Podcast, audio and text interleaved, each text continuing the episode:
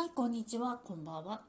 遠藤三鷹の得かもしれないラジオ。この番組では知らなくても日常生活では困らないけれど知っていたら得かもしれないことを話している番組です。よければ最後まで聞いてくださいが通常回なんですけど、今回はですね、あの企画の方に参加します。あの前にゲストにあのお越しくださいましたオーストラリア在住のマナさんの企画になります。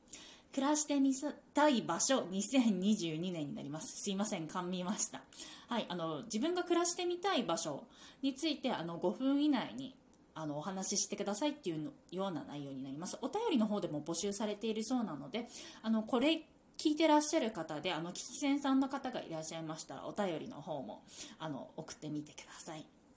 はい、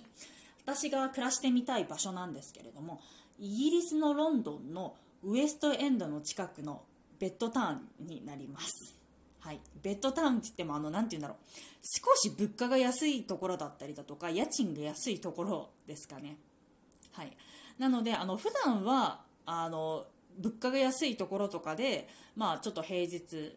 あのいろいろと、ね、暮らしたりだとかして土日だったりだとか週末にウエストエンドというところにちょっと遊びに行きたいなというふうに思っております。でウエストエンドが一体何があるかっていうと、まあ、いろいろと商業施設とかあったりだとかするんですけれどもあの公共の美術館だったりだとか劇場がですね多かったりだとかするんですよ。でこれ私劇場がね特にね行きたいんですよね。もう本当に週末になったら遊びに行きたくて。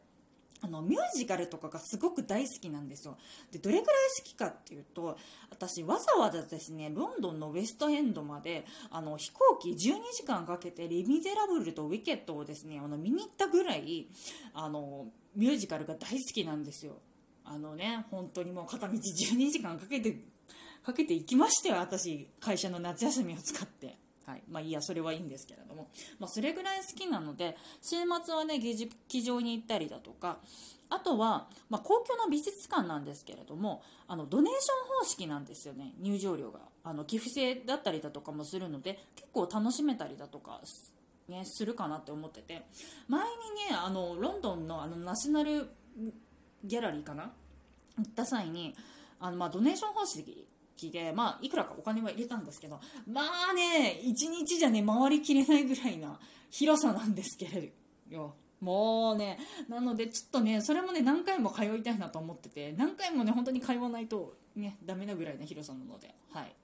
ですね。あとは、長期休暇の時は、あの、ヨーロッパ各地にね、行きたいなと思ってて、あの、ロンドンからパリ、までですね、ユーロスターで高速鉄道を使えば3時間もかからないんですよ。なので、パリに行ってもまた美術館行ったりだとか、オペラね、見に行ったりだとかもして、ちょっとこう長期休暇中はちょっとそういうのを楽しみにしたりだとか、